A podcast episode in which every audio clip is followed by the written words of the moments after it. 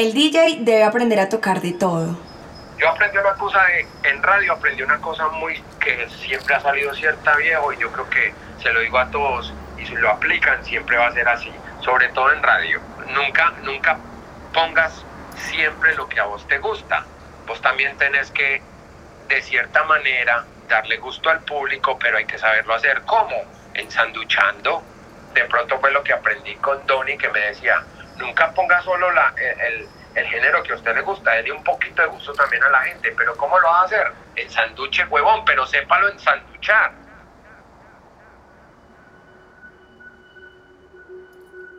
Lo tocaba y sobre todo a la gente. O sea, vos ya cuando las cosas se, se van especializando, digamos que vos tenés la gran ventaja de que vos ya puedes concentrarte en lo que a vos te gusta y hacer y mostrarle eso a la gente. Entonces en esa época digamos que uno le tocaba, eh, valga la redundancia, le tocaba tocar para el público y hacer pues que la gente la pasara bien.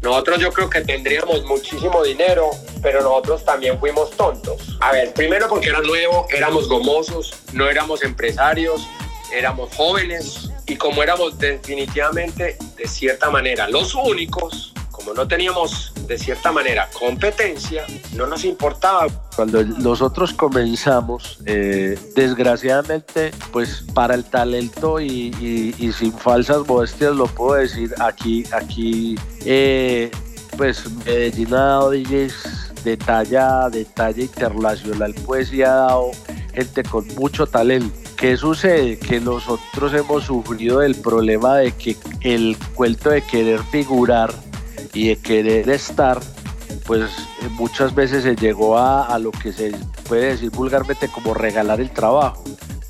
Me acuerdo que me acuerdo que Diego y yo éramos los que ganábamos más duro, averiguando, averiguando, éramos los que ganábamos más alto en todo medallo. Me acuerdo muy bien que en esa época no creo que nos daban como millón doscientos por, por residencia y eso era mucha plata, viejo. Ganas un millón de pesos por ir a tocar música lo hicimos porque lo tuvimos que hacer, porque te, estábamos abriendo un campo que no existía. Entonces los tocó, digamos, eh, sí, ir a las emisoras a tocar por amor a tocar. Eh, ir a y pues cargar una maleta de, con 80, 100 vinilos que vos sabes lo que pesan que si yo tengo alguna hernia discal es gracias a eso, porque vos cargar pues eso, tus audífonos, las agujas, pues y, llegar y ta ta ta, hacer todo tu cuento y, estar al, al, día con la música, eso requería una inversión muy alta. Marica, todo mi sueldo se iba en música. De cierta manera yo invertí mucha música en vinilos. Cuando yo trabajaba en Disco Centro, claro, esas cantidades de vinilos que llegaban en 12 pulgadas. Entonces yo veía la canción de moda la sacaba de, la caja y la separaba. Entonces, después ya cuando estaba solo en el almacén, escuchaba uno por uno. Si el disco era malo, lo sacaba de nuevo al ruedo. Y si era muy bueno, puta, este disco me lo llevo yo y lo compro, que me lo descuenten del sueldo. Pues yo ganaba mucha, mucha plata. Y al ver pues el director empezó a ver que lo que nosotros hacíamos era, era muy rentable. Muchas marcas empezaron a apostar por la electrónica. Yo recuerdo mucho eh, una, una, gira que hicimos con, cigarrillos con Cool, que era la que era una marca de cigarrillos pues muy como muy prestigiosa en esa época.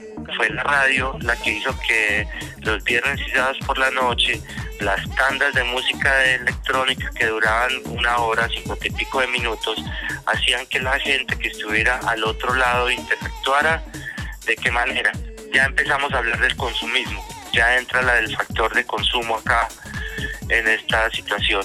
El, sistema moderno entra a apoderarse del arte de la música y a participar de otras cosas. Entonces, por ejemplo, el brandy Domec, los cigarrillos, con Camilo Pombo, que era la voz comercial de ellos, y ese mal aquí es pues también un erudito en cuanto al cuento musical, porque el man pues en televisión, y ellos estuvieron aquí en Cali, en Bogotá, en Cartagena, Barranquilla, y, era eso, o sea, pura rumba, la pinta pues de la noche, toda la cosa, toda la fiesta, entonces eso hermano ayudó mucho, lo que te digo, las marcas también le empezaron a apostar fuerte a eso.